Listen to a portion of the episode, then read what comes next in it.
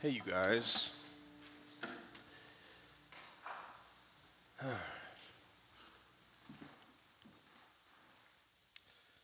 So, a few days ago on Monday morning, um, the day before when we gathered for our small group, I uh, was given the task, first time in probably five years gathering, to actually kind of spearhead and name the direction of the content that we'd be discovering and going into the next morning. And one of the things I loved about Chris Nielsen is um, he always respected my authority as a leader and pastor. And he wrote back to the email that I sent him saying that I would like for us to talk about masculinity with no words, um, but just a short video.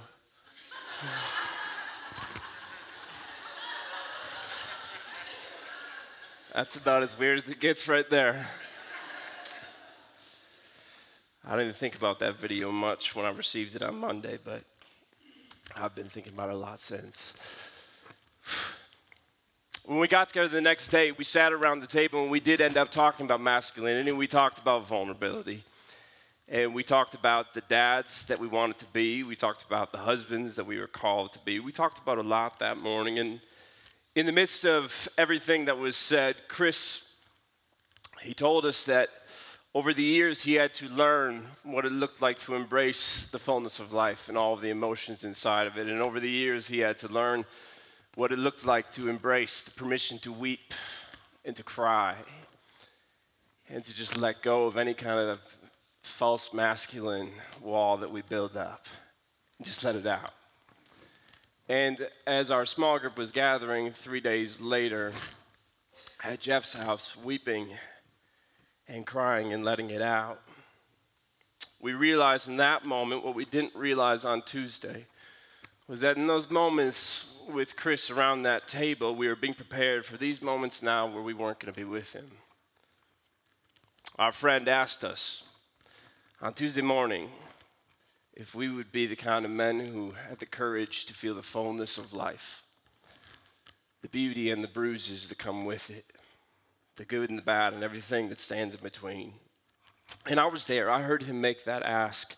Um, but I don't want to say yes to it right now because, I, like many of you, I'm really sad. I'm going to really miss our friend. I'm going to miss being up here and seeing him in one of the back rows, always excited about what kind of heresy would come out next. And, and I'm hurting for Kathy, and I'm hurting for the kids, and I'm hurting for the many communities that Chris Nielsen touched, because there are many communities that Chris Nielsen touched. To be honest, I don't really want to be here right now. I think everything in me wants to run for the nearest exit, but my friend Chris asked me on Tuesday if we would embrace it all instead. And so that's what we're going to aim to do tonight uh, with heavy hearts in this holy room with people that Chris loved and with people who loved Chris. Will you go with me to John chapter 20, 19 through 21? If you don't have your Bibles, that's fine. We have it on the screen right here. And it reads like this On the evening of that first day of the week, when the disciples were together with the doors locked for fear of the Jewish leaders, let me give you a little context for the content that we're reading right now. In this scene, Jesus is no longer here, he has been killed. And his disciples, the ones who walked with him the longest, the ones who we shared an intimate relationship with, they are crushed. They are devastated. And so they do what we all would do they try to hide, they try to shut the show down and to lock the doors for fear of the life that lingers outside of them. I've read that text a lot of times and I've spoken about it in theoretical ways, but it got real in a different way these past few days. When I got home from Wisconsin on Friday morning after being with the Nielsen's out there, and I was able to actually stop my efforts, at least, at being um, pastorally, robotically composed, um, I fell on the floor and I climbed up the stairs and I climbed into bed and I pulled the covers over my head and I just wept. And I don't know why I did that. I don't know what was in it for me, but there was something about being buried in the blankets that just made you feel like the badness of the world outside was a little bit further away. Like for a moment, we were safe. And we couldn't be hurt in there. And it worked. I mean, I did it the next day too. I got back in bed and I wept. And in the midst of kind of the tossing and the turning and um, holding out the regrets and unexpressed appreciation, all of those things, I got a text uh, from a friend who was watching the horror that was happening in Pittsburgh at the synagogue.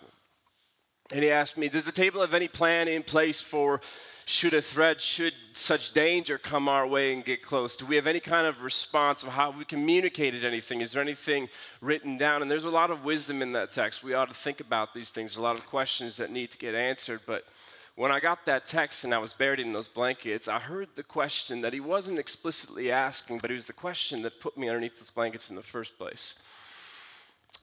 Is there anything we can do to make sure that we don't have to hurt like this again? Is there anything we can do to push pain far away? Is there anything we can do to not let the darkness get in? And I hated that question because I hated that I already knew the answer. I knew what the disciples would soon find out in this story is that you can double bolt lock your doors, you can install the newest security system. You can wrap all the blankets around your head, you can wrap all the bubble wrap around your body. But at the end of the day, the pain won't be denied. The wounds won't be denied. Death won't be denied. But life could be and love could be. And so often in the aftermath of a loss like the one we are dealing with right now, it is. When I think about Jesus, I think about how Jesus went into the grave because he died. But so many of us go into the graves because we lived and we loved and we lost. And so we lock the doors. Because that kind of pain, we don't want to deal with it twice. Once was far too many times as is. And so we do this. We lock the doors, not knowing that it means that we'll never get to live again. You see, that is the great lie of fear. It promises to stop death, but it doesn't tell you that it's stopping life at the same time. It tells you that it's going to keep you safe, but it doesn't tell you that it's going to leave you starving. Fear will lead you into a locked room and tell you that there are better, you're better off staying inside of that room. But it never tells you what you're missing outside. It'll go on and on about all the terrors that are in the dark of the night, but it won't tell you about the touch of a friend over a morning coffee. What we see in the story of the Son of Love, what we are experiencing right now in our own pain, in our own heaviness, is that it is impossible for us to love and stay protected at the same time. Love rides into Jerusalem.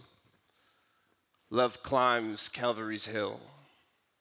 And it doesn't do so hiding behind a locked door. It doesn't do so with a loaded gun. Love walks in defenseless and determined. Love looks to embrace it all, even if it has every reason to run for the exit. And we see that in this story. In this room, where the doors are locked, in this, in this room where the living has all stopped, the one person who was most alive is the one person who was supposed to be dead. Jesus came and stood among them and said, Peace be with you. And after he said that, he showed them his hands and his side. And the disciples were overjoyed when they saw the Lord. Those were his people. And in the midst of their pain, and in the midst of their fear, in the midst of the bleeding that would not stop, in the midst of the lumps in their throats and the limps in their steps, Jesus comes in not with the bloody head of death in his hands, nor with some pop worship song of triumph. He steps into their pain and he just says, Peace, which is very different than saying, Don't worry about it. There's nothing to be afraid of. Life can't actually hurt you beyond the doors. That's not what he says. He steps into their pain and he says, Have peace. Jesus doesn't come into the room telling them that they have nothing to worry about outside of the room. He doesn't gloat Pollyannically about the room as if it had suddenly been erased of pain. But he does do something strange. He comes into that room and he, he stretches out his arms and he pulls the robe back from his side. And he shows them where their greatest anxiety became his darkest experience. He shows them what the world did to him. Shows him the holes in his hands and dried up blood on his body and the gash on his side that is starting to infect. And upon first glance, it does not make a lot of sense because, uh, call me crazy, but my line of logic would say that if Jesus can die and then undie, he could probably mend a wound or two on his way out. He could probably bandage those things up. But it's as if Jesus knew that if he cleaned away all of his own pain, then he would have nothing to offer for theirs and nothing to offer to us if Jesus is going to show them the way, if Jesus is going to show us the way, then Jesus knew that he must show us his wounds. There is a witness in the wounds, an acknowledgement, an admission of the pain in the world. Jesus lets the scars in his body speak to the fear in theirs, and what the world used for harm, here Jesus uses it for healing. It's not a pill, it's not the facade that everything is fine. Keep on, keeping on. Jesus doesn't offer here a solution, He merely offers His solidarity. That's the beauty of God as love. It's a suffering love that steps inside. Jesus wants us to see that there really are two ways where we can move forward in our pain, in the place that we are in right now, and the things that are moving on inside of us. There are two different ways that we can look at the fear that's bubbling up. We can even understand, either understand fear as meaning forget everything and run, or we can look at fear as face everything and rise. Christ chose the latter and he changed the world.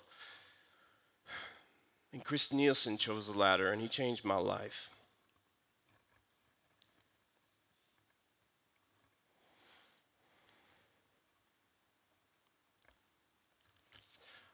There's, there's a moment I was going to share, never was planning on sharing with anybody, except for my journal and my wife.